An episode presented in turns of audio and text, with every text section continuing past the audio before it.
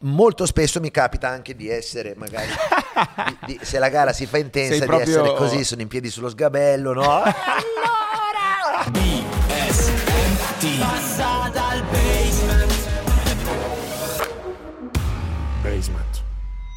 Bella raga, nuovo appuntamento, nuovo passa dal basement, bentornati su questo canale, se vi va e non l'avete ancora fatto iscrivetevi qui sotto e restate sempre aggiornati, qua vi lascio tutti i vari link da seguire, sia Instagram, Tik- TikTok eccetera eccetera per restare sempre sul pezzo, tanti amici che passano di qui, eh, come sempre sono molto contento perché stanno venendo fuori delle chiacchierate super mega, non solo ispirazionali ma anche racconti di cose che eh, magari chi vede alcuni mondi da fuori non, non percepisce, mondi diversi, alcuni molto veloci, sono contento in realtà di eh, chiacchierare finalmente un po' più a lungo con l'amico che è passato a trovarmi oggi perché solitamente noi ci sentiamo spesso ma al telefono, al telefono perché lui giustamente è sempre in giro, lo fa per lavoro, ogni tanto sono in giro anch'io, però lui di più perché sto parlando di Guido Meda. Ciao, ciao Gianluca, ciao a tutti, buonasera. Hai sentito questo c'è il tuo Beh, che pubblico, lo senti, il tuo pubblico.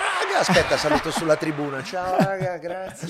A proposito di tribune, di, di situazioni, in realtà eh, è una- un piano astrale congiunto per cui eh, riusciamo a intercettarti, perché solitamente appunto tu sei in giro Però insieme... questo qui, Gianluca, è un Sì. difetto del mondo alla fine, se Sì. ci pensi.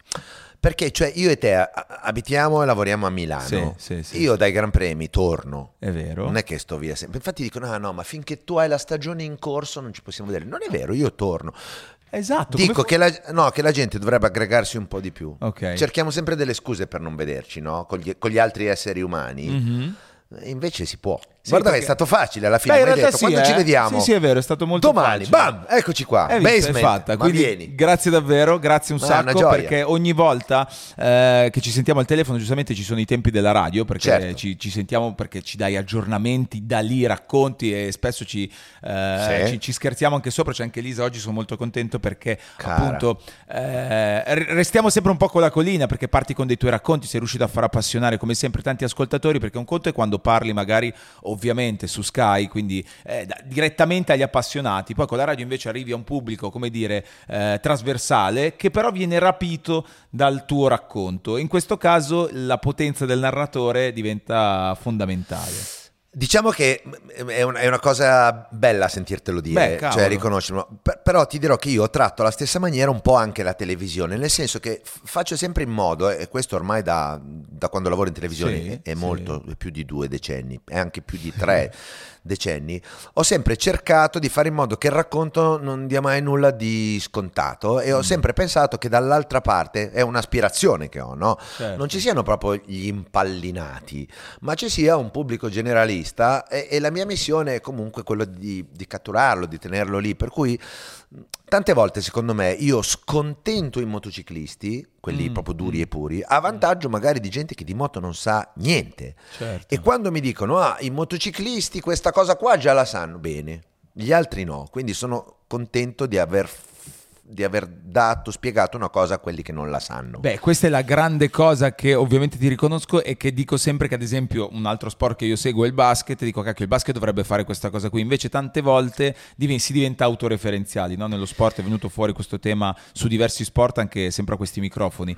Nel tuo caso secondo me quello che fai tu è, è la ri- cosa... C'è un rischio grosso, Ok. eh, che a me, a me succede poi con i social, è che alcuni a un certo punto ti dicono "Ah, sei incompetente, non parli tecnico, non parli per i tecnici. Ok, Sì. missione compiuta, Eh. però come puoi pensare che io non sappia di tecnica o perlomeno della tecnica base dopo che sono 25 anni che cammino in quel posto lì? Certo. Anche non volendo, uno le cose le impara, quindi Sì.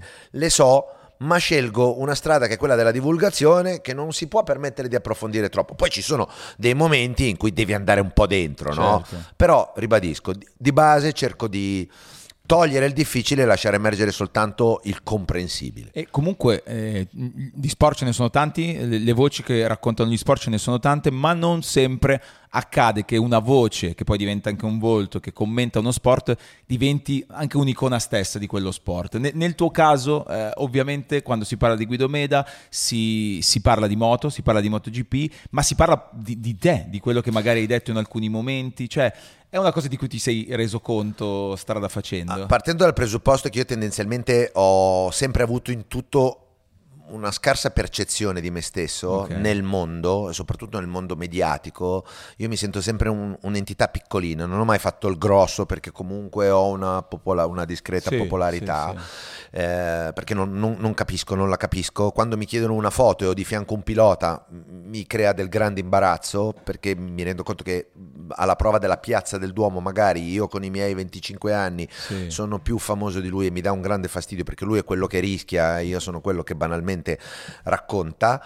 Eh, detto questo, sono contento di essere quello che tu dici, identificato con quello sport, se questo lavoro che ho fatto e questo mio modo di essere così popolare serve a quello sport lì più che a me. A me non cambia moltissimo, devo dirti la verità, te la posso dire anche più in soldoni. A me eh, lo stipendio a fine mese mi arriva sempre uguale, che io Ok. faccia bene o faccia male, che io sia famoso o non famoso, io sono contento così, la mia strada l'ho fatta, è questa qua. Ok.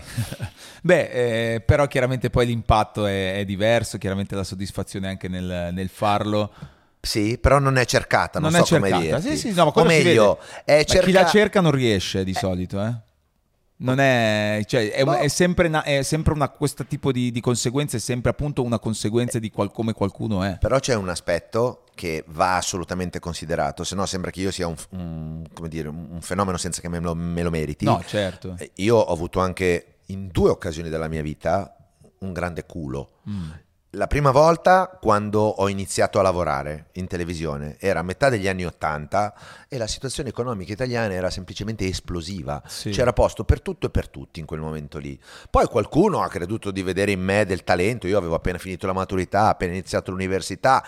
E- però ci ho messo veramente un attimo ehm, ad, ad entrare ad- e ad entrare in modo definitivo in quel mondo lì che mi piaceva, che non era necessariamente quello della televisione, era quello della narrazione in, in televisione. Oggi un, un- un ragazzo che vuole, che vuole emergere, poi nel nostro settore non te lo voglio neanche dire, ma in generale, guarda quanto deve studiare, quanta gavetta deve fare, quanti stage deve fare, quanto deve studiare le lingue, cioè è un percorso molto più È duro. un po' più saturo forse anche Eh, il, il mercato. Forse sì, oppure magari sono diventate più selettive le aziende, Mm. non lo so, però io devo ringraziare, non so se il cielo, me stesso, eh, mh, sicuramente un po' il contesto storico eh, che mi ha consentito di iniziare con più facilità. Ok. E la seconda grande mh, botta di culo è stata quella di incontrare, vabbè, quando seguivo lo sci l'ho seguito nell'era di Alberto Tomba, quando ho cominciato con le moto è esploso Valentino Rossi, Certo. tu capisci che è, è- è lubrificato il terreno in quel caso lì, no? Cioè, se avessi dovuto raccontare due ere insignificanti, probabilmente Sì. sarei stato più insignificante anch'io. Chiaramente Ecco, non, era, non era comunque scontato, però sicuramente essere onesti, perché no? proprio Eh. eh, grazie a lui anche è esploso proprio tutto quel, quel movimento e serviva qualcuno che desse poi voce anche a Eh quel sì, movimento. eh, no?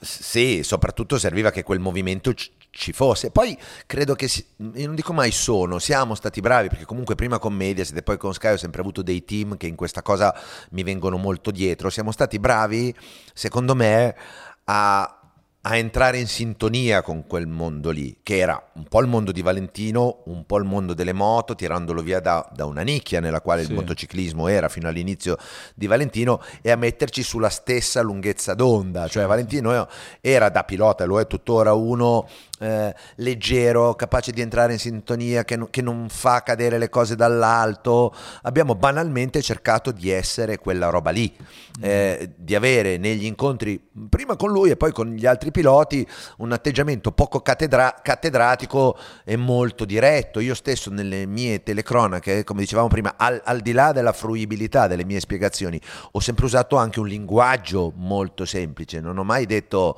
eh, spalti gremiti alla presenza di autorità Sì, del sì, mondo, sì, dello spettacolo, dello sport. Ecco la rassegna irida- No, io dico, oh, oggi ragazzi c'è un gran premio pazzesco. da- Ho sempre usato quella chiave lì, Cioè, anche- che è anche l'unica che ho. Che però ti ha avvicinato perché poi era il modo in cui parla e cui comunicano le persone. Oggi sì, all'epoca quando ho cominciato era un linguaggio un po' forte. è un po' originale rispetto, no? Tu pensa a- a- alle, alle cronache della, della TV e della radio di Stato Certo. fino ai primi metà degli anni Ottanta, no? M- m- Molto serie, mo- molto belle, alcune, altre molto meno.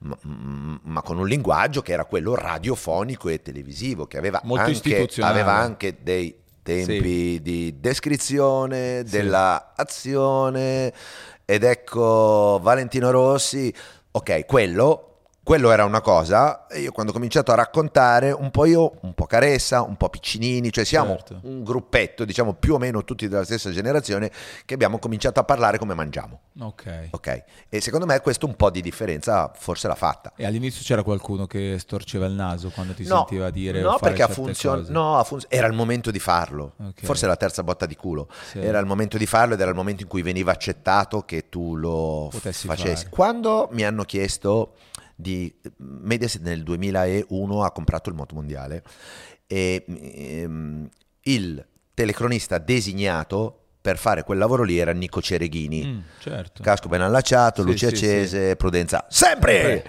Ok, e Nico ha detto no, grazie, io al motomondiale ho già dedicato tipo 25-30 anni della mia vita, ho già rovinato due mat- mi sono già rovinato due matrimoni, basta, grazie. Quindi a me destre brancolavano nel buio, cioè no, e quindi chi lo fa? E quindi chi lo fa? E Nico ha detto: fatelo fare a Guido, che è appassionatissimo di moto, che mi fa una testa così sulle moto, che ha commentato. Io Sì. commentavo sport olimpici, che secondo me può entrare. Quindi io gli devo un grazie. Ma dai, quindi così Sì, allora lì Giorgio Terruzzi e Ettore Rognoni, che all'epoca erano i miei responsabili, eh, hanno detto: Te la senti di provare sta roba qua? Io ho detto: Assolutamente sì, figata. A me i motori, cioè, vivo per... Erano il mio hobby, non Sì. erano il mio impegno professionale, il mio hobby, la mia passione fuori dal lavoro. Per cui l'idea di entrarci, pazzesco, no? Non pensavo che mi succedesse. Però ho anche detto: Ragazzi, il mio modo di raccontare più o meno lo conoscete. Siete sicuri? Siamo d'accordo? Vado, vado, tutti in piedi sul divano, rossicè, che sono arrivate dopo, Dopo, sono dopo. arrivate dopo. Però un po' il taglio era quello lì, no? Se Certo. vuoi anche un po' urlatore. E sì, sì, sì, sì, e questa cosa direi che nel tempo ha, ha pagato. ha pagato, ha, Ha pagato, funzionato. ha funzionato. Senza Infatti, neanche fare la fatica di essere diverso da me stesso. quelle, quelle frasi, al- appunto, tutti in piedi sul divano, Rossi c'è o Mhm. altre, sono, ti sono venute sul momento, in quel Sì. momento per l'istinto e poi hai capito che erano entrate cre- e diventate bravo, cult? credo che funzioni così un- Sì. un po' per tutti quelli che hanno come la sciabolata di Piccinini, Piccinini, la o l'arbitro Morri. manda tutti a prendere un tè caldo. Cioè, Cioè, ti sono- escono ti escono una volta e dici che figata che ho detto, oppure eh, te lo dicono, oh bella quella, e allora ne fai una, una piccola collezione, una piccola cartucciera e ogni tanto le, le- Le le- o, o sempre per certe cose, oppure ogni tanto le ricicci con un po' di malizia eh, tecnica, ne Sì. fai delle cifre distintive. Poi alla lunga potrebbero anche diventare stucchevoli. Io tante volte mi sono chiesto se non sia il caso di cambiare prima dentro gas a martello andiamo, però è più forte di me, mi Beh, viene. beh, il timbro, come dire, il marchio di Eh, fabbrica. Sì, sì, quindi sono marchi di fabbrica, nascono spontaneamente e poi Beh, allora io credo che capiti anche, non so, quando vai in giro qualcuno ti dice mi fai, mi, mi puoi dire, per favore, facciamo un video dove dici questa cosa? Sì, sempre. Ecco, Eh, molto gettonato è mi fai un Ah, e, io ok. dico, "Guarda, ti faccio un rossicera adesso, cioè, è, un, è un po' cambiato. Poi comunque di rossicè c'è pieno... C'è, pieno, C'è anche Mario Rossi. C'è pieno il web. No, dico, Ah, lo no, trovi, non pensavo- c'è bisogno che te lo faccia personalizzato. Piuttosto ti faccio Gianluca Cè. Sì, sì, sì, Perché sì. non mi chiedi Gianluca Cè, che è molto più figo che un rossicè, no? È personalizzato. Vabbè, Eh, però è però, succede, però l'originale, il, il Rossi c'è che comunque ha emozionato. Ti ricordi quando è stata la prima volta che l'hai detto? Secondo me tipo poteva essere il 2004 o il 2005 ed era una specie di rivincita Mm. di Rossi che eh, aveva fatto tipo tre o quattro quarti posti di fila Ok. che sembravano un disastro, una chiavica all'epoca perché era il periodo in cui vinceva tutto, quindi Rossi è finito, Rossi non c'è più, Rossi st- sai i titoli Ah. no? Grande crisi di Valentino, quarto, grande crisi di Valentino Rossi, la fine di un mito, e vince, mi sembra al Mugello, ora dovrei andare a riguardare Sì, vabbè, comunque il, il però io ho detto, oh, ma allora lo vedete che Rossi c'è, Rossi c'è, Rossi c'è, e lì È nato Rossi lì. c'è, è diventato Rossi c'è, poi qualcuno ha cominciato a dire, ma lo usi per Rossi e non lo usi per gli altri, allora è diventato nome del vincitore C'è. Ok. però in realtà nasce per Valentino come una sorta di sigillo di una, di una ripresa, Chiaro, di, di una, di una sua, di una sua ripresa, un suo tornare ad essere vincente. E ho anche detto quella volta lì, oggi una roba del genere scatenerebbe una polemica. E continuate a parlare di calcio, perché si erano scatenati tutti gli opinionisti Mm. che di moto non sapevano, no? che tendenzialmente in prevalenza commentavano, Eh, certo. perché il calcio è lo sport più popolare, e quindi avevano parlato tutti, anche quelli del calcio, e io lì ho detto proprio con, con una In cattiveria che, sì, sì, che oggi non, non dovrei potermi permettere Sì. e non lo farei più, all'epoca dissi, e continuate a parlare di calcio. Sì, come per dire, vedi che, Che lasciate stare niente. quello sport qua che non sapete, Ok. che non avevate capito che è stato solo un momento e non era il Certo. caso di fare dei titoli così grossi su un momento di difficoltà. Chiaro, e anche tutti in piedi sul divano è nata invece... Tutti i piedi sul divano è nata, è nata divertente, anche qui non so, io non mi ricordo cosa ho fatto ieri, quindi dirti l'anno. No, boh. certo, però il, il Però è nata perché io durante le telecronache mi agito, mi muovo, Ok. mi alzo, mi allontano. Fortunatamente ho la cuffia, qui sono vincolato Sì, al sì, microfono sì, e quindi sto qui. Ma se no... di solito hai la cuffia agganciata al, Co- ho al il microfono. attaccato alla cuffia, quindi sono libero di muovermi, sto in piedi, sto Certo. seduto e molto spesso mi capita anche di essere magari di- di- se la gara si fa intensa Sei di proprio- essere così, sono in piedi sullo sgabello, no? Così e dico, ma cavoli, ma una volta se sono in piedi io adesso Certo. e uno non è in piedi a casa, c'è un problema, quindi Certo. tutti in piedi sul divano. E E lì così è questa nato. boiata è nata. No, dai, che poi è diventata anche questa, insomma, un, ed è un rimasta. grande... Però è nata guardando una grottesca posizione in cui mi trovavo io. Eh, ma questa è la passione, cioè è la passione che smuove tutto e che fa la differenza nelle persone che fanno questo mestiere. Cioè, quando tu parli, anche quando appunto ci sentiamo in radio o altro, eh, o quando lo fai appunto in tv, si sente che è proprio una roba mi piace viscerale. un botto, ma mi piace proprio un botto andare in moto. mi- Sì, ma infatti ti- tra l'altro ti vedo spesso su, su, sulle Sì. moto, anche in pista, Sì. ne, approfitti per farti qualche, qualche giro, qualcosa. Eh, sì, in realtà le cose che si vedono in televisione è un giro di pista fatto con il mio mate di telecronaca. Mauro Sanchini che ha corso nel mondiale Superbike e guida molto bene. Siamo microfonati e in connessione l'uno con l'altro e il venerdì facciamo il giro della pista e facciamo un contenuto che poi trasmettiamo la domenica in cui raccontiamo la pista. Ora non so se si capisca bene il racconto della pista, ma secondo me è divertente vedere noi due che ci Sì, parliamo da una moto all'altra, che facciamo i 300 all'ora. Che è una roba... Però sì, però non è una vera forma di allenamento. Dura 5 minuti quel Mm. momento lì per noi che andiamo sulla moto, è proprio uno slot cortissimo in cui noi entriamo in pista. Il primo giro scaldiamo un po' le gomme, cerchiamo di capire dove siamo. Poi abbiamo un giro Ok. per fare la nostra parlata e un giro per uscire. Ah. Quindi non posso dire che sia quella roba lì quella che mi toglie la Certo. voglia di andare in moto. Anzi, no. te la fa venire proprio. Sì, e tocca smettere quando cominci a divertirti. Esatto. Per cui ogni tanto vado a farmi dei- delle pistate con, Sì. con gli amici. E, cioè, non posso nascondere che ho dei privilegi, che se voglio provare una moto bella, la moto bella c'è, Certo. la chiedo e c'è. Sì, Eh, sì. Si può provare. Adesso recentemente ho provato la MotoGP della Ducati, l'anno Ok. scorso ho provato la MotoGP a Aprilia. Eh, sì, mi, mi piace andare in pista ogni tanto vado. Qual è la grande differenza, eh, appunto, tu ce lo puoi raccontare perché sei, diciamo, Sì. hashtag uno di noi, Sì. La- quando sali su una moto da MotoGP, quindi su Sì. una MotoGP, Sì. appena sali sulla moto, Sì. se uno è abituato ad andare con le moto normali, Ok, appena sale sulla vista, moto, eh, si siede sulla moto n- n- nel box prima di uscire, eh, al di là dell'aspettativa che hai, nessuna differenza. Ah, È ok. curiosa questa cosa, perché Eh. secondo me se tu ti siedi in una Formula 1, Subito molta differenza, differenza. rispetto a una macchina, perché sei giù basso, nessuna differenza. La questione interessante, acceleri. bravo, è quando acceleri, però anche lì è un po' cambiata la storia, nel senso che tipo vent'anni fa differenza tra moto da strada e MotoGP incredibile. Cioè, la MotoGP era una belva assetata di sangue, pro- possibilmente il tuo, Sì. che appena toccavi ti tirava un calcio nel sedere devastante. Oggi l'hanno resa molto dolce, va molto più forte, Nonostante. ma in maniera molto più fruibile, Più più, domata. dolce. Cioè, senti che la tecnologia non è domata, non so No. come dire, è neanche addomesticata, perché poi tu in realtà arrivi a velocità incredibili No, e, te, sì. ne accorgi quando arrivi alla- al momento di frenare.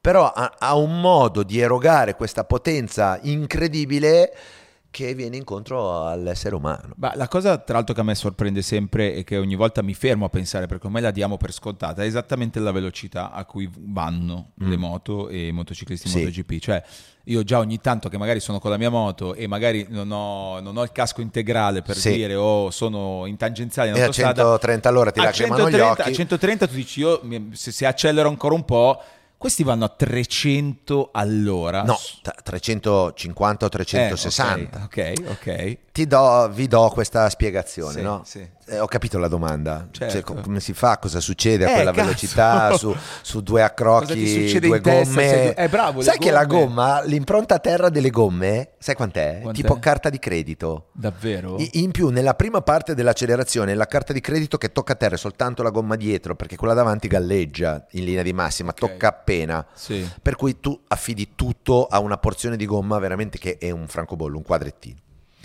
Com'è? Allora, sul rettilineo, te lo dico per esperienza personale, e molti di quelli che vanno in moto lo, sanno. sapranno, certo. Se tu sei su un rettilineo di un circuito, non la percepisci. O meglio, la percepisci quando esci dalla carena e devi frenare. Se freni al posto giusto, allora il problema è fare questa frenata bilanciata tremenda.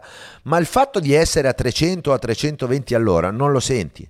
Non te ne accorgi, non, non è come in autostrada che ti si deforma il campo visivo, un, un pochino sì, ma fa molta meno impressione Che di quello fuori. che si pensi. Il problema è, e infatti è lì che io non capisco come facciano i piloti della MotoGP quando li vedo o in tv o quando vado a vedermeli a bordo pista, è frenare, fare la curva a quella velocità senza volare via. Sì. Cioè, è, è lì la dimensione. Più che la velocità sul rettilineo è, è la velocità in tutto il resto. Mhm. Oppure la precisione, cioè ecco, questo sì che è preoccupante. Se tu razionalizzi che sei a 340 o anche soltanto 300 all'ora su un rettilineo e sei a 5 cm da quello di fianco, allora sì che è un problema. Oppure vai a frenare 5 cm dietro a lui, allora lì sì che c'è un problema. E, e lì diventa anche molto E pericoloso. però io, io personalmente quelle situazioni No, lì beh. le evito. Certo, certo. però, però fanno di loro ciò che non siamo noi, Chiaro, chiaro. Una- Eh, un- qualcosa di im- immenso. sì, Perché poi allora lì il rischio entra veramente in gioco. No, il rischio serio. c'è, il rischio c'è, c'è sempre, purtroppo l'abbiamo visto tante volte, infatti ovviamente hai raccontato tantissimi momenti belli, felici della, della, della, della MotoGP italiana, ma anche dei momenti particolarmente brutti. Ovviamente ce n'è uno in particolare che ci ricordiamo tutti, mi ricordo di averlo seguito ovviamente eh, live dai racconti come tanti appassionati. Cosa succede, in quei, cosa succede in quei momenti? Io ovviamente in questo momento mi sto riferendo al Sicia Simoncelli, a quella giornata, a quella mattinata assurda e surreale sotto certi punti di vista. Allora, su- eh, succede... su- Succede che tu devi far, eh, sei obbligato a fare coabitare in te due entità che tendono a, a disgiungersi tra loro. Sì. Da un lato l'essere umano, che in quel momento è straziato e dilaniato, perché comunque vuoi o non vuoi sta perdendo una persona a cui vuole bene. Poi è, è vero che noi rispetto ai nostri interlocutori, facendo i giornalisti, dovremmo stare distanti, no? avere dei filtri di mezzo, io giornalista, tu sportivo, ognuno per sé. Quando vivi il circo equestre di un paddock e e stai più con quel mondo lì che con la tua famiglia, vuoi o non vuoi, le relazioni umane si creano e sarebbe secondo me perverso che questo non Certo, succedesse. sì, Io lo dico, non so- per questo non sono un buon giornalista, va bene, non sono un buon giornalista, lo accetto. Smarcato questo torno a cosa succede in quei momenti, che l'essere umano è distrutto e dilaniato.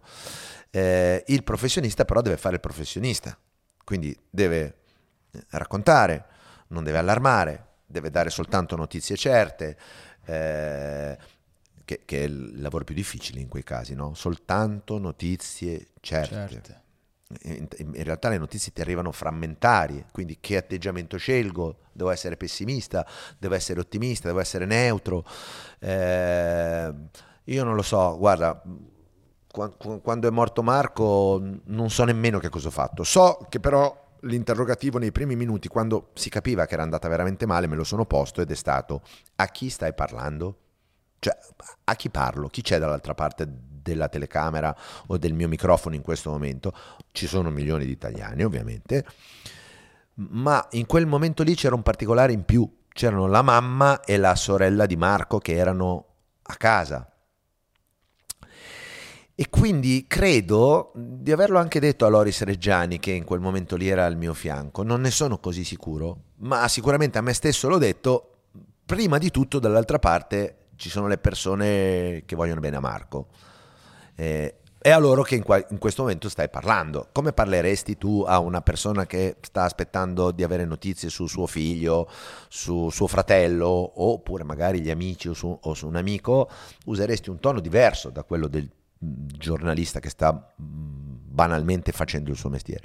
E quindi ho cercato di tirare fuori quel tono lì che non so esattamente che cosa fosse. Eh, una cosa tra il, l'affettuosamente vicino certo. e sinceramente vicino, eh, cercando di alimentare una speranza, se, se, da qualche parte una speranza c'era in quel momento lì, di non avere fretta di, di precipitare le conclusioni, boh, un misto di cose che non so come sono venute fuori e ci hanno guidati, perché poi valeva per me, ma valeva anche per quelli che con me lavoravano, per Paolo Beltramo che, che era lì fuori sì, dal centro medico ad, ad, aspettare la notizia, che a Simoncelli era legatissimo. E anche no? lui si vedeva in volto perché è una cosa che non, non Capito? Quindi l'abbiamo fatto bene, l'abbiamo fatto male, non lo so, l'abbiamo fatto con umanità pensando a una persona a cui volevamo bene. E questo è, è, è, la cosa poi in realtà credo giusta, eh? poi io non conosco bene il mestiere del giornalista, però mi accorgo che invece ultimamente in queste circostanze accade esattamente il contrario, cioè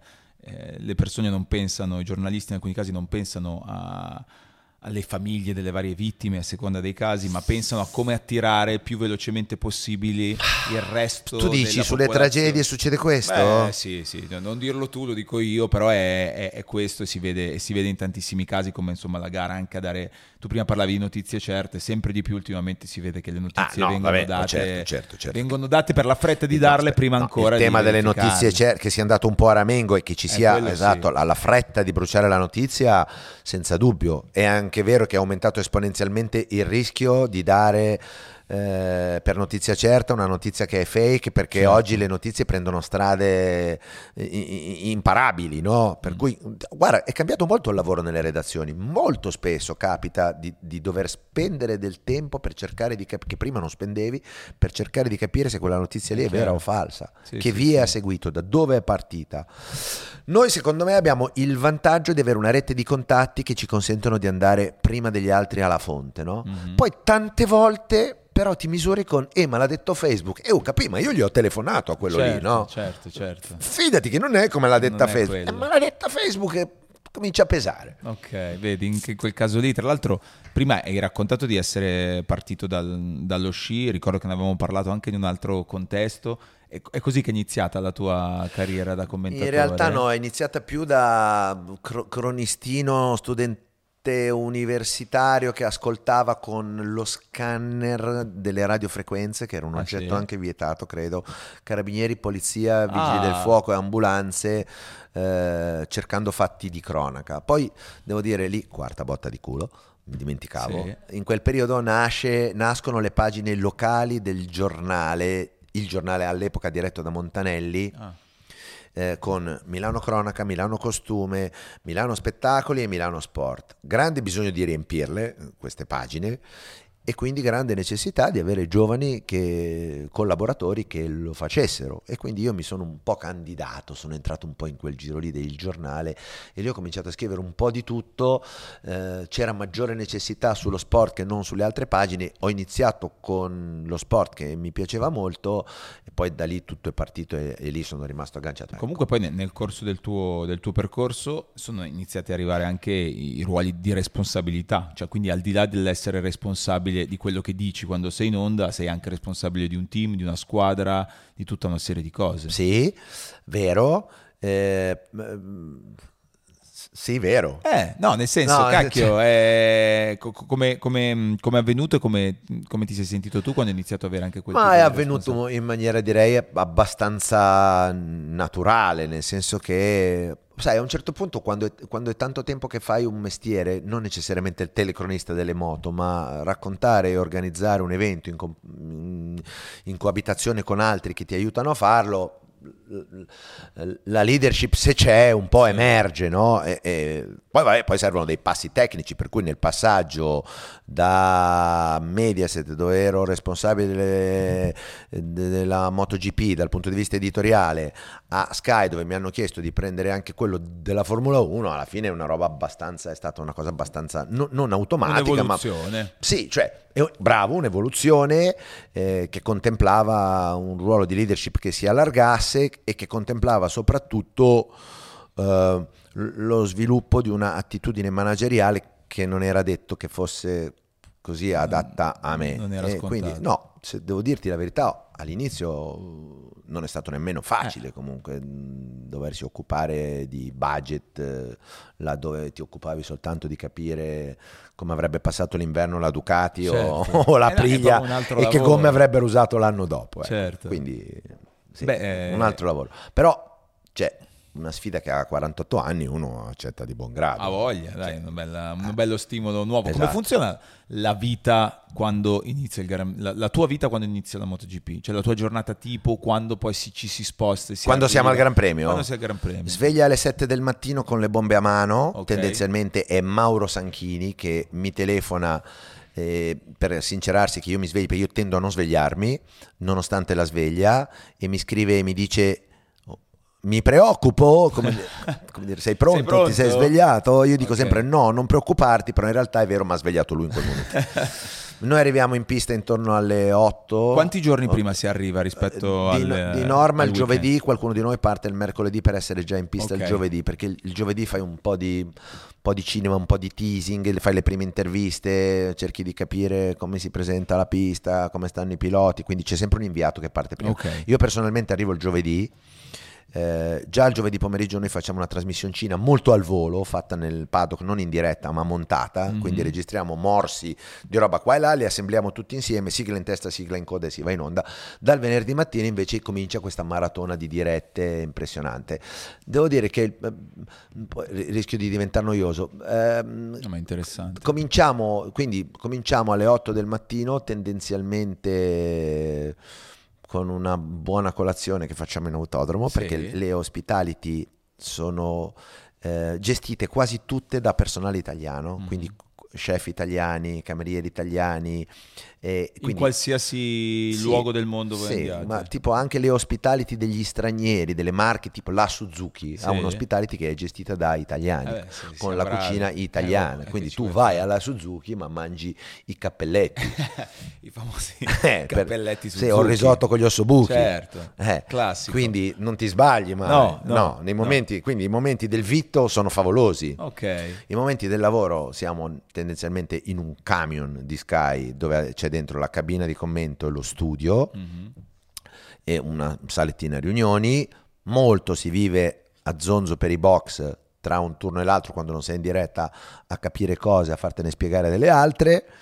Eh, finché arriva sera, sì. eh, dobbiamo badare anche al TG, ai collegamenti con il TG o al pezzo doppiato e montato per, per il TG la sera, noi diciamo che di solito finiamo intorno alle sei e mezza, sette, ora dell'aperitivo nel paddock okay. e lì birretta e sì. salamino. Ma lì ci sono anche i piloti in quel momento, i piloti se ne sono un po'... Allora, andati. nel periodo della pandemia, non essendoci nessuno, okay. i piloti erano liberi di girare nel paddock ah. e gli incontri erano facili. Okay. Di norma, se no i piloti stanno a stavano abbastanza. Allora, c'è stato un periodo per dire in cui Valentino non si faceva vedere mai e viveva nel suo motorhome, perché nel paddock era un assedio, eh beh, anche perché certo. nel paddock entra molta gente, anche non soltanto addetti ai lavori.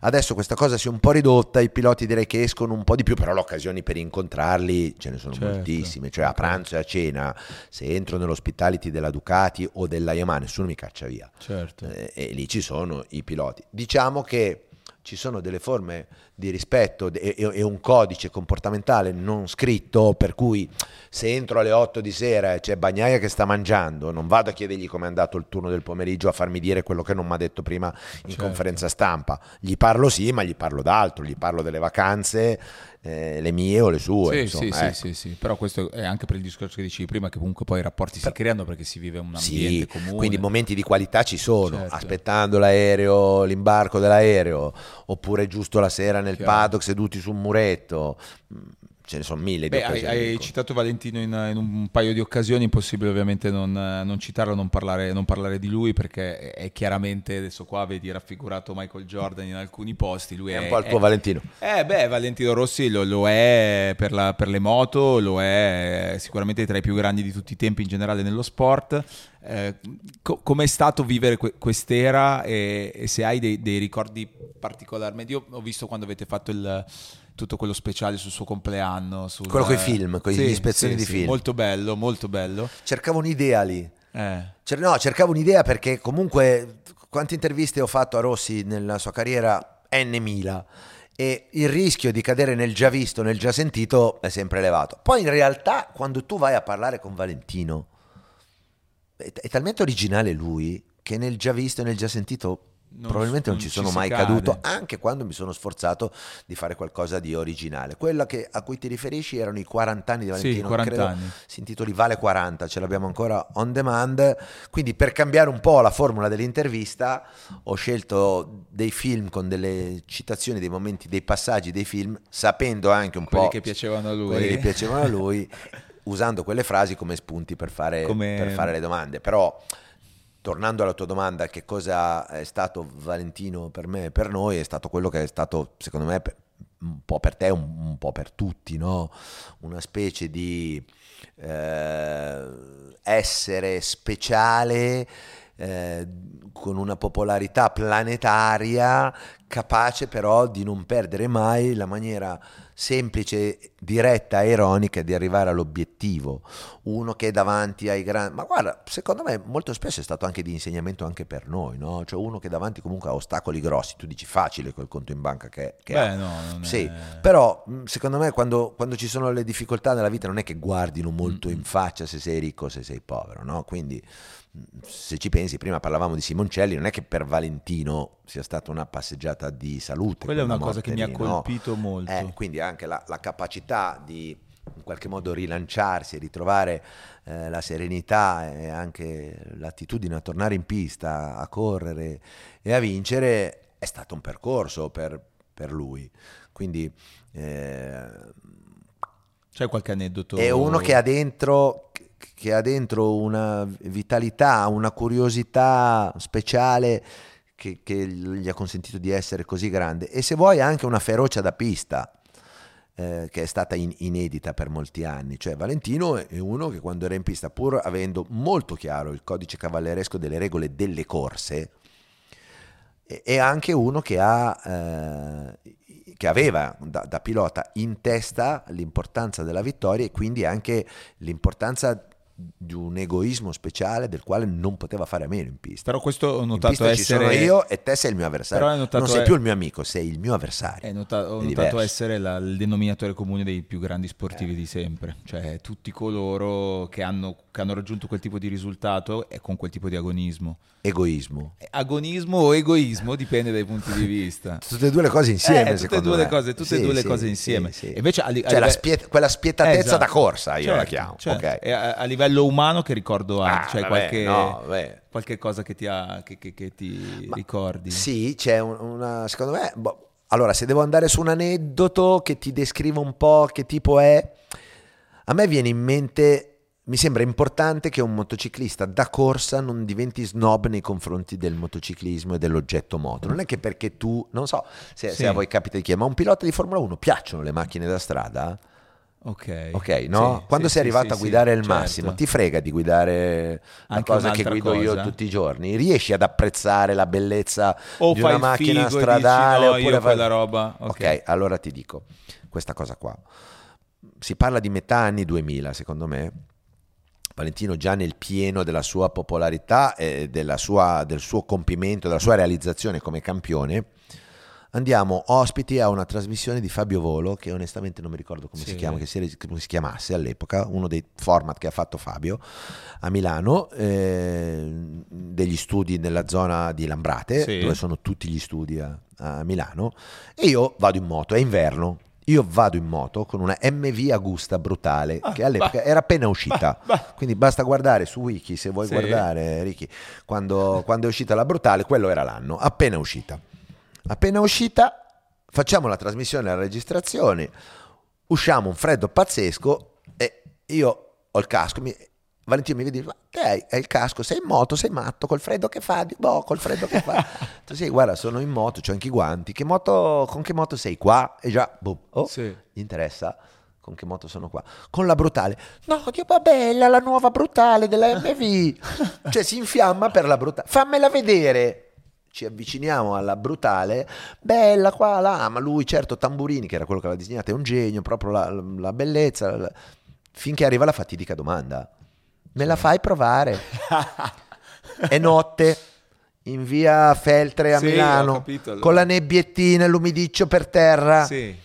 Lui non ha il casco perché è venuto in macchina, deve usare il mio, che è di una marca intanto non Chiaro. di quella che usa lui. Ok, quindi c'è pure quella Sì. componente lì. Quindi no. Se succede qualcosa, Eh, poi c'è dai, un'azienda sono che... io che ti ho prestato la Eh, moto. succede un casino. È un MV, non è la Yamaha, che è la moto che usi tu. Vabbè, ma Dio mi dei notte. Chi ci vede? Non ti fidi? E come fai a dire a Rossi che non ti Certo. fidi di lui? Prende sta brutale, si mette il mio casco con dei guanti di lana Sì. enormi, forse addirittura le manopole. E si perde nella notte milanese col motore che urla. Va, va, si perde, viene in quella zona qui dove siamo adesso. Sì, sì. E io dicevo, ma tu pensa, adesso uno che si trova, è un taxista nella notte che vede questo pazzo che paga e dice, ma quello lì si crede Valentino Rossi. No, quello lì è Valentino Rossi, però non lo puoi sapere.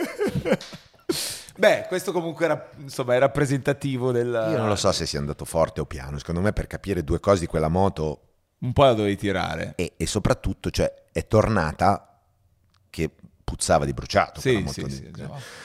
Ah, ma bella, bella, brava. Ah, Addio, addio, ciao, ciao, buonanotte, buonanotte. Ci vediamo al prossimo Gran Premio. Fine Vabbè. della storia. Sì, sì, questo comunque tu sei, sei- oltre che voce... Cioè, me la fai proprio- provare, è una roba che ti chiede l'amico. Certo. Non Vabbè. che ti chiede il pilota della MotoGP. Sì, sì. Quindi quello mi ha detto, ma cavolo, questo qua è proprio appassionato, cioè ha la passione per la moto, non la passione per il lavoro del pilota, sì ce l'ha, ma la passione per la moto è un'altra roba. E lì è emersa in tutta la sua Certo, grandiosità. grandiosità, no? Sì, sì, sì. Eh. Che poi si è vista. Tu avevi percepito... L'ho detto a, a Claudio Castiglioni, che era il Ah. proprietario dell'MV Augusta in quel momento. Gli ho Eh? detto, "Oh, Claudio, te lo devi tenere per te. Ah, certo. So che è la cosa più bella che vorresti dire al mondo. Chiaro, però se no Valentino Rossi, adesso purtroppo lui è morto. Ah. Valentino Rossi ha provato la tua moto, ha detto che è una figata. Ma non si può dire, non si può Non dire. puoi comunicarlo. No, però io sono già commosso così. e anche lì c'è l'altra Figo. passione di chi fa le moto. Certo, Quello è, un certo, altro, certo. è un altro capitolo sempre molto, molto interessante. Da adesso è andato in prescrizione, ha chiuso, possiamo, possiamo dirlo. Cioè ha finito la carriera da quel punto di vista. Ma tu ti eri accorto invece quando ha iniziato la sua carriera che sarebbe andato così? O sarebbe diventato così grande? Porca, eh, quando uno inizia una carriera è un po' È difficile. difficile. No, ultimamente si cerca sempre no, di dare gli appellativi. Poi Quello adesso che- il paragone è lui, no? O il nuovo, che poi è impossibile, però il nuovo Valentino Rossi, se giochi a calcio, Sì. sei il nuovo del Piero, il sì, nuovo. che è un po' una Capito? bega, è un, po', è un Eh, sì. esercizio un po' esasperato che facciamo noi che raccontiamo lo sport. Ognuno è, qualco- è a se stesso, no? Mhm. il, il- il nuovo questo, il nuovo quello, non c'è, non c'è. Sarà, sarà, sarà lui, un- un'altra cosa rispetto a quello là. Chiaro. Ok, cambiano le ere, cambia tutto. Eh, quindi se mi vuoi chiedere chi è il nuovo Rossi non chiedo. No, no, volevo sapere se invece tu ti eri accorto che senza no, dire però chi fosse, ma non lo so, non mi ricordo Ok. se mi ero accorto o no. So che però quando lui correva in 125 e vinceva i mondiali, eh, io non commentavo le moto. In quel momento lui per me era il mio sportivo preferito. Ah, ok. Sì. Cioè io vedevo sto ragazzino qua e, e pensavo, porca miseria, guarda com'è Certo. simpatico, guarda com'è veloce, guarda come buca, guarda come arriva. guarda- E quindi sicuramente avevo capito che c'era una... Ma no io, tutti Sì, l'avevano sì, capito, sì, chi, chi- chi lo seguiva un pochino all'epoca, non è che io avessi eh, il sesto senso, no? Era palese a tutti che avevamo a che fare con un mostro della comunicazione, della simpatia, che in più vinceva le gare. Eh, quello poi aiuta. Cioè lui poi Sai ha creato proprio un movimento. Io poi l'ho diretto, fa ridere, ma l'ho diretto facendo il registino in uno speciale di Natale. Sai il classico un anno di sport Sì, che ok, le televisioni fanno sempre, con tutti gli eventi recap, sportivi certo. dell'anno. E il conduttore era Valentino Rossi Ah, sì. e Federica Fontana. Ah, conduttore, ma che, recitavano in una specie di mini fiction Ok. di cui io ero un po' il Regista. il regista in un loft di Milano. Sì, sì. Cioè, Allora, comunque di cose belle, incredibili ne hai, ne hai fatte. Qual è la cosa più bella? Il periodo, non dico gli anni, o, è- o la cosa che ti è piaciuta di più raccontare? Di cui sei proprio contento di essere stato testimone di quella cosa lì? Non ce n'è una. Non c'è un episodio, No, non dico un episodio, però. Ma ne ho una- visti e vissuti talmente, talmente tanti. Tutti quei mondiali lì della MotoGP sono stati meravigliosi, sia quando ha vinto che quando ha perso. Probabilmente eh, la cosa che è rimasta più indelebile mh, è stato un Gran Premio vinto a Barcellona nel 2009 con un sorpasso di Rossi su Lorenzo all'ultima curva Ah, dove certo. sembrava che non si potesse passare, invece si è inventato una manovra geniale lì e l'ha passato. Que- quello forse è rimasto di più, però ti dovessi fare la classifica dei momenti di cui sono mm, più orgoglioso di esserci stato lì a raccontare, non sono in grado, non sono capace. E invece, per quanto riguarda gli altri sport, hai mai pensato, sentendo delle altre telecronache, di dire ma questa mi sarebbe piaciuta raccontarla, commentarla, a me, racconta- commentarla io? Guarda che io però devo dirti che io i miei sfizi me li sono cavati tutti. Ok. Una cosa che io avrei voluto fare in alternativa a raccontare la, la MotoGP, ad esempio, era condurre Top Gear, un'edizione Ah, certo. italiana di Top Gear. E l'ho fatto. Sì. È durata purtroppo un anno solo perché costava troppo quella, Sì, quella produzione lì. Non perché io sfasciassi le macchine, ma perché costava proprio Eh come, come- come format. E quindi se tu fai il Top Gear inglese e lo vendi in 140 paesi del mondo perché è in inglese, i soldi li recuperi. Se lo fai solo per il bacino italiano, Eh, e hai gli stessi costi, però dell'inglese certo, non ci è- è un più. po' dura tenerlo insieme. Va bene. E, e quando è finito, quando mi hanno detto no, non lo rifacciamo, mi, mi è venuto giù il mondo a me, no? Perché io ho sognato, gli ultimi dieci anni della mia vita, io sognavo Voglio di fare fare, quella quella, roba a vita. Sì, sì, sì, non datemi niente di meglio. Però avendo quasi 50 anni, ho anche pensato con buon senso, beh però oh, tu l'hai fatto. Sì, è vero. Sognavi va. di farlo, Questo l'hai va. fatto. Sognavi di giocare, hai giocato con Michael Jordan. No, con Michael Jordan no. Ho giocato con Giannis Antetokounmpo però. Ok, cioè, un altro fenomeno fatto. incredibile. Basta, l'ho fatto. Sì, l'ho fatto. quello è... Quindi diciamo che sentendo altri sport, eh, no, ti potrei dire che... mm, Ma no, no, no, va bene così. Cioè tipo, no, immagino... la- Ma poi io non, non mi vincolo al ruolo di Certo. telecronista. Ok. La televisione offre, mm, la televisione ma anche questi media qua offrono... mm, Ecco, questa è un'altra cosa interessante perché tu hai vissuto ovviamente, stai vivendo e anche il percorso della tua carriera è avvenuto credo negli anni più veloci della storia per quanto riguarda le evoluzioni, i cambiamenti nella Porca comunicazione. miseria. Cioè quando hai iniziato probabilmente, eh, ce l'hai raccontato prima, era tutto in un modo, adesso è tutto in un altro. Era tutta carta, Certo. c'erano poche emittenti televisive, Eh, beh, poi sono diventate tanti emittenti televisive, poi tanti emittenti televisive e un po' di canali social, poi mille canali social e pure le piattaforme. Chiaro. Oh, oh, è sempre l'inseguimento. E, e, mh, quali sono i pro che vedi invece, i pro e i contro no? di, questi nuovi, di questo nuovo modo di, Di comunicare. comunicare. Beh, i, i pro sono certamente che ci sono più canali di informazione, più scelta, più possibilità di formarsi, più modalità di interpretare la comunicazione e quindi di, di evolversi. I contro sono, vabbè, va da sé, eh, molta più eh, ehm, potenza di fuoco anche quando vuoi fare male, Mhm. eh, meno attitudine all'approfondimento Mhm. perché comunque è tutto più mordace e in superficie rispetto a quella che secondo me invece io da papà ho il dovere di considerare necessaria, che è la- la- l'attitudine ad approfondire le cose. Cioè, se i miei figli le notizie le apprendono dall'aggregatore di Google, leggendo dei titolini e magari due righe e non vanno dentro, a me come papà, secondo me, deve dispiacere. Io vorrei che invece si entrasse un po' più delle- nelle, co- nelle cose per farsi un'idea, che sia bianca o che sia nera, Sì, sì. che sia verde o che sia rossa, per formarti un'idea devi approfondirla. farlo, certo. Ecco, della moltitudine di, di informazioni che ci arrivano mi spaventa che restino una moltitudine in superficie con il rischio di non andare dentro. Chiaro, che poi i Ecco. social anche usati insomma nel modo giusto, ad esempio nel vostro settore ai- aiutano un sacco, cioè il racconto del paddock, che ad esempio voi come Sky, Sky Sport i social li usate alla grandissima, saluto Stefania, ne approfitto. Greco Lucchino, grandissimo. Che è Social bravissima, un'amica, ho seguito spesso le cose che, che- che ha fatto con voi, con degli ottimi risultati ed è bello perché sono cose che ti fanno sentire lì nel, nel paddock con voi o anche la, la, reazione tua, il poterla vedere oggi è qualcosa sicuramente quello, di quello, positivo. Quello è meraviglioso e soltanto i social ci, eh, ci possono... Sì. Poi sai c'è social e social, certo. no? Cioè alla fine io un, un, po' di cose ho imparato a capirlo, ho imparato a capire ad esempio che Facebook è roba per... Eh forse più per boomer che per... Adesso un po' lo è diventato, eh, era cioè partito, cioè, ma poi credo che quella cosa sia ciclica, è, no? È tutto una logorrea, è tutto parlare, parlare. Anche un po' negativo, ti, poi da quando diciamo oh. che gli aspetti politici sono entrati sui social, sicuramente poi quella roba lì è, eh, è cambiata. Quindi da questo punto di vista, tanto. da papà, sì. sono contento che i miei figli giochino con le fotografie su Instagram Chiaro. o con le scenette su TikTok. Sì, piuttosto, per esempio. quello è un modo, è un modo Però non ho neanche dovuto dirglielo, me l'hanno detto loro che su Facebook troppi litigi, Chiaro. troppe riflessioni sbagliate, quindi non ci interessa. Vabbè, quello è buono. Eh, quindi e, questo è buono. E l'aspetto della tua famiglia nel tuo lavoro, quanto è importante? Totale. Perché lì è un'altra cosa che, che io che penso ovviamente spesso perché cerco di starci attento anche io, però quando fai un lavoro che ti piace tanto, che ovviamente si chiama lavoro, ma nell'accezione positiva. È passione e ti passione, porta via. No? Ti porta via, perché inevitabilmente, soprattutto se vuoi raggiungere certi obiettivi, certi risultati, ma non te ne accorgi neanche perché tu lo fai perché ti piace. Eh, ti fa ogni tanto perdere qualche pezzo. Che diventi un po'. Mi ha colpito eh, che prima, guarda, non l'ho sottolineato, ma hai parlato di Nico Cereghini raccontando, dicendo Eh. lui che ha fatto, detto quella frase che già, io ho già dato alla MotoGP perché già comunque mi ha creato un po' di casini. Anche Ne ho già spaccate famiglia. due di famiglia. Esatto. Io devo dire che dopo 22-23 anni di viaggio in giro per il mondo con le moto, la famiglia è sempre la stessa. Ok, questo già è un punto molto importante. Ok. E questo è già buono. Però, secondo me, eh, serve anche un po' un- una famiglia speciale Certo. che, che- che si- che si adatti a questo papà Che tira il carretto, sì, ma che mh, tendenzialmente c'è poco materialmente, no?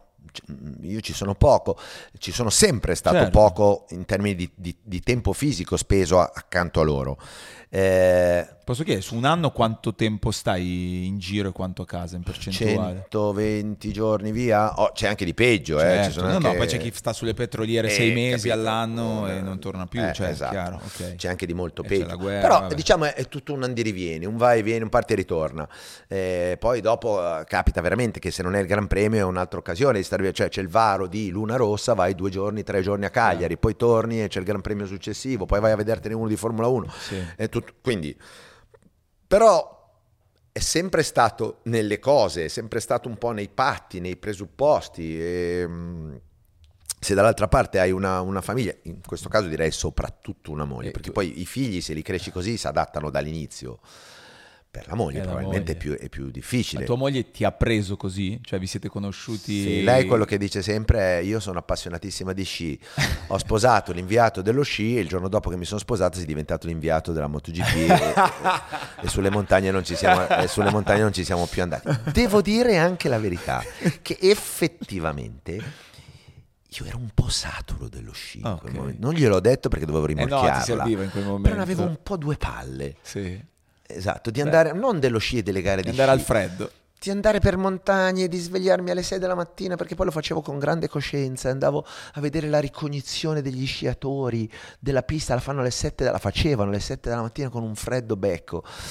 Quella roba lì un po' mi era venuta ah, Vabbè, no, un poi, po' pesante. Doveva andare col col freddo. Guarda, per chiudere ti chiedo due cose. Una è eh, abbiamo parlato di Valentino Rossi, del segno che ha lasciato, eh, questo ne avevamo parlato anche in onda, mi ricordo. eh, e poi impressionante, in realtà ancora adesso lui non sta eh, correndo più, ma ancora vedi 46, vedi il giallo sulle Sì, tribune, eccetera. sì. Quindi quello che ha lasciato è incredibile. Come nel caso che appunto prima l'ho paragonato a Jordan, ha cambiato proprio Jordan ha cambiato la storia dell'NBA e Valentino ha cambiato la storia della, della MotoGP, Sì. attirando un sacco di gente che magari invece se non ci fosse stato lui non l'avrebbe fatto. Quando vanno via personaggi del genere, Oh. eh, cazzo, Oh. lasciano comunque. È l'ultima o la penultima domanda? Questa è la penultima, Ok. l'ultima è più corta. Cioè, tu dici cosa bisogna fare per fronteggiare? No, cosa- eh, l- sì, quello sì, ci sono delle storie molto interessanti anche adesso, come, è stata la, la- la la presa del- di coscienza di questa cosa qui? Allora, noi che lavoriamo in televisione in linea di massima abbiamo una preoccupazione, audience si Certo. chiama, no? Audience non ha avuto il contraccolpo devastante dall'anno, l'ultimo, l'anno scorso, quello in cui c'era Valentino Rossi Ok. e quello in cui non, c'era, non c'è più quest'anno. No, siamo Mm. rimasti sullo stesso livello. Falso mito dire che dall'anno scorso ritirato Rossi crollato tutto. Non vero. Non vero. Eroso sì, quando negli ultimi due anni di attività di Valentino non c'era più aspettativa per il suo risultato perché faceva più fatica Ok, per motivi certo. o tecnici o Mix. suoi. per- ecco, lì sì c'è stato un, un calo che poi si, si è, si è stabilizzato. Al di là dell'assenza personale di Valentino, che eh, è un voto che si sente se l'hai vissuto per, per 25 anni, devo dire che la fortuna è stata quella di avere un'eredità che ha lasciato, che è quella, dico una cosa banale, però eh, cioè avere Bagnaia oggi mentre ci stiamo parlando, non so poi quando, Sì, quando lo vedo, eh, ok, eh, oggi Bagnaia a due punti da Quartararo è una risorsa pazzesca. Allora, entrando più nel merito, con Valentino avevi a che fare sempre con un personaggio dal carattere e dalla personalità consolidati, che sapevi sempre che ti avrebbe dato dei contenuti ogni qualvolta tu gli rivolgevi la parola, ti restituiva un contenuto originale, qualcosa che ti potevi spendere. Quella cosa lì è venuta un po' a mancare, ma, ma c'è anche una ragione.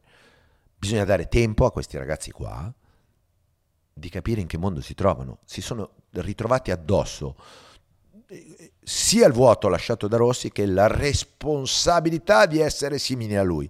In un momento in cui tutto quello che dici può essere usato contro di te perché non è politically correct magari, o una parola fuori posto fa sì che ti si scateni addosso la, tempe- la, la famosa shitstorm Sì, sì.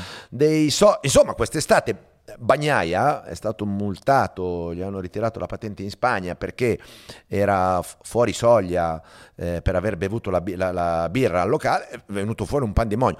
Sono poi dei pandemoni che durano due giorni poi e poi siamo pronti a buttarci Esatto. a scarnificare, ad aggredire, a colpevolizzare un altro criminale che magari girava per la strada Certo, con le scarpe certo.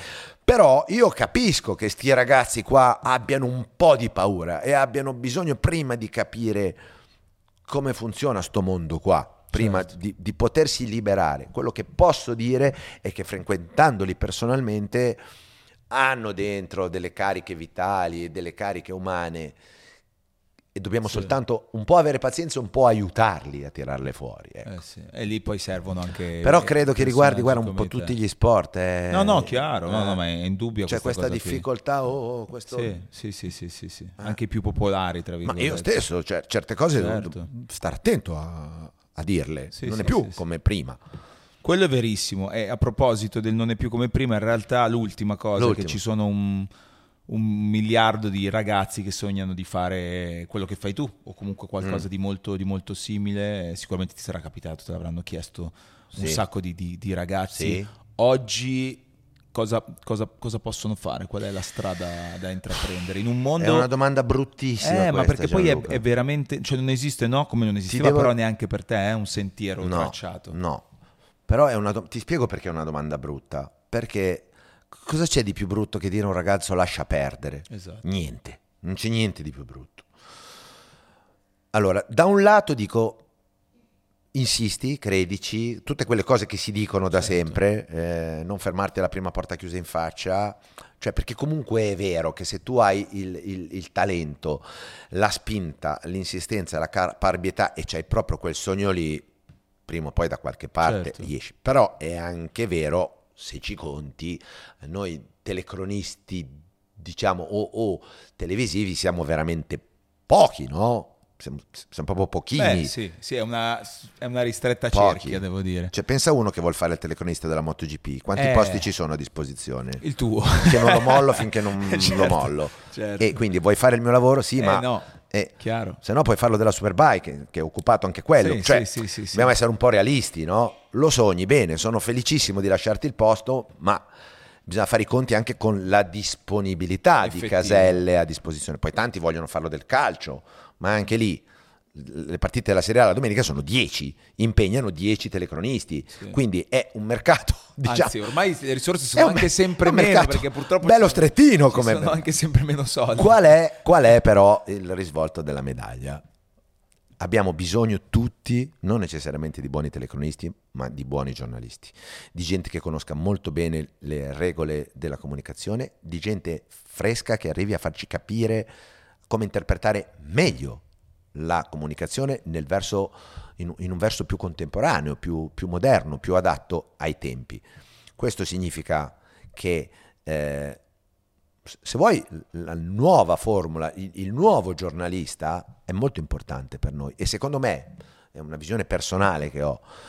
Se il nuovo giornalista ne sa, ne sa anche di tecniche di ripresa, certo. di tecniche di montaggio e quindi a tutti gli effetti di chi sto parlando, di un content creator, sì. Ecco, quella è una risorsa per la televisione, ma secondo me è una risorsa anche per l'individualità di chi può certo. voler pensare di fare il mio mestiere. Quindi sì. in meno che cosa hanno? Hanno le aziende che li aspettano a braccia aperte, non ce ne sono tante, o non ce ne sono, certo. è molto difficile. In più che cosa hanno? Un, un mondo in cui puoi essere in qualche modo editore di se stesso. Secondo me puoi arrivarci con il talento, però forse il talento solo non basta più. Quindi una buona formazione, come dicevamo, competenza, sapere come sistemare queste luci qua che sì. ci stanno illuminando è una competenza, è come far funzionare questi microfoni è una competenza, come fare in modo che quell'inquadratura sia giusta e bilanciata e gradevole per il format e, è, è, una ormai competenza. non è più la competenza di una persona sola, cioè o meglio, quella persona sola non deve avere solo quella competenza, deve averne deve mille, avere l'insieme cioè, delle cose. Uno è bravo se è autore, direttore della fotografia, eh, un bravo cameraman e un bravo parlatore. Questa è l'arma in più forse che abbiamo. Questo è, è l'in più, è l'in più, è l'in sì. più.